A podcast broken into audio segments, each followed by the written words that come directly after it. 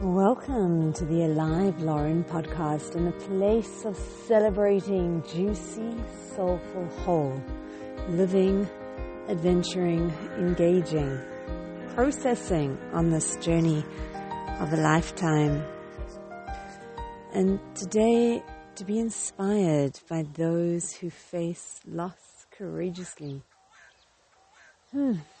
You know, the other day, one of the blessings I wrote about seeing grief as testament to the depth of connection and not to take away from the pain, but to actually see the beauty in the pain.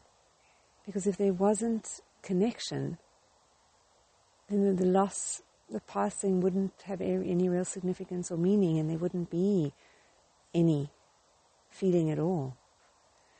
So to to see a beauty in it that sort of then transforms the process in a way.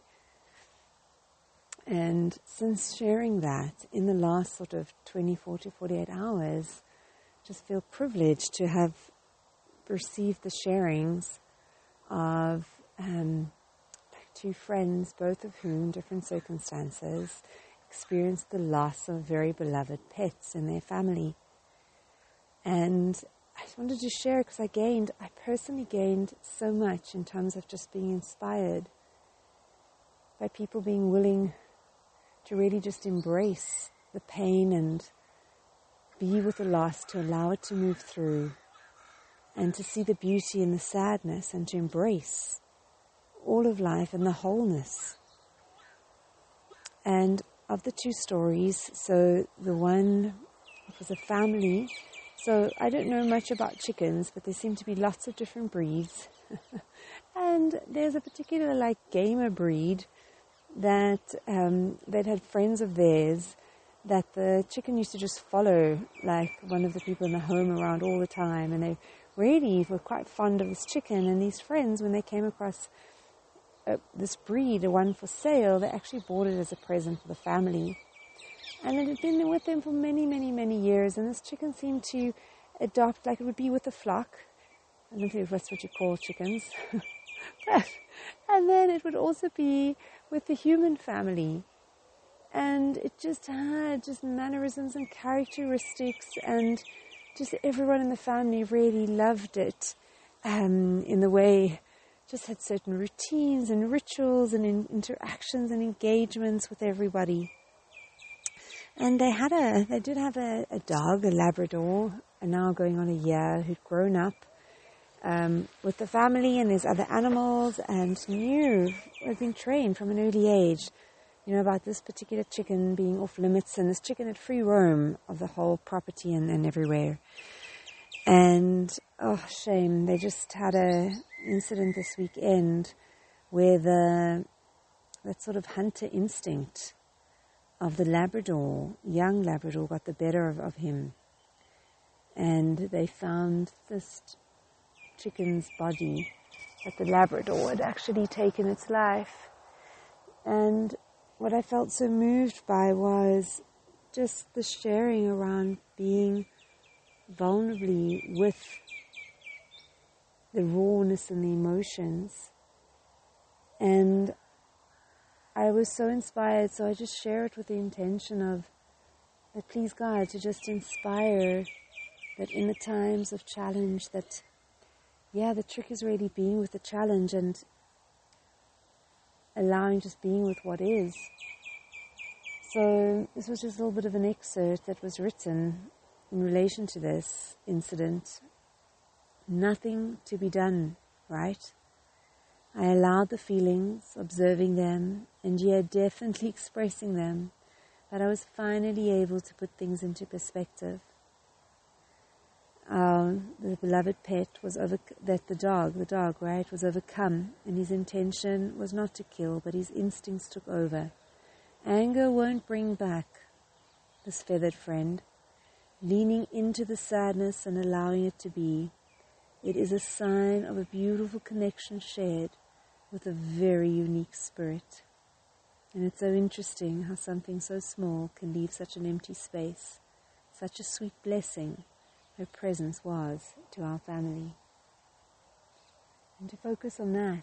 You know, life just is what it is. There's comings and goings, and to focus on the blessing that was the presence and the time that it was there. And the other share that I also was deeply moved by, also just another friend who has a number of dogs, and they go walking, and this dog for like a decade just wakes up like super excited to go walking, and it's just an absolute joy. And he always goes off. He's very boisterous and uh, full of energy, and goes off and rummages through rubbish and garbage and it's just been the way he has been. And that's been part and parcel of the experiences. And sadly on the walk this week he got hold of something that had been laced by poison and he died. And also just I was so inspired by the just the being with the isness and allowing just allowing honoring the pain.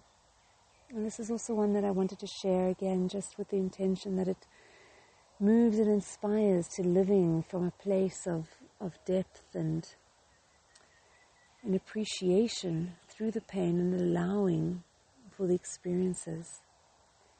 So this was the share here that what a privilege to have been doing this work. Oh, so this is also somebody that, um, yeah, we both spoken about the significance of Mickey Singer's work and like Untethered Soul and more. So it was finding this work really significant at this time, and what a privilege. I had to really sit with and in the immense sadness and loss. And this morning, I awoke with a thought what a beautiful day to be alive. That the dog who passed, his gift had been for the past decade to wake up happy and ready to go for a walk in nature every day. And he made sure that this friend of mine was aware of his pure intention. For everyone that they met and who met him on their walks, oh, they were a friend. And he was the most gentle and even tempered dog. And my friend shares about choosing joy today and opening to the pain so it may pass through and being aware that it is what it is and she can focus on the learnings and the blessings of a decade long companionship that has enriched her and how it's enriched her. And she can take down her walls and find her freedom and the joy of being alive today, the only day that she has right now, that she will let the tears flow and feel them well up, and more importantly, to stay connected to her smile because her beloved dog who passed, he used to smile and grin when she got home, it was the most delightful greeting ever. So she chooses to share her grin and feel into the connection of everything around her. So, excuse me, beautiful. So, on this moving note, precious heart, here is to being with the isness of life and honoring the sacred journey of it all. And at times allowing ourselves to be with sadness, if that is what is called. And to focus to still be inspired. To focus on being inspired by the memory and what things that the if there is loss and sadness, the being, the beloved who's passed, what did we love dearly about them and how can that, how can we live in a way that honors and carries that memory of them forward?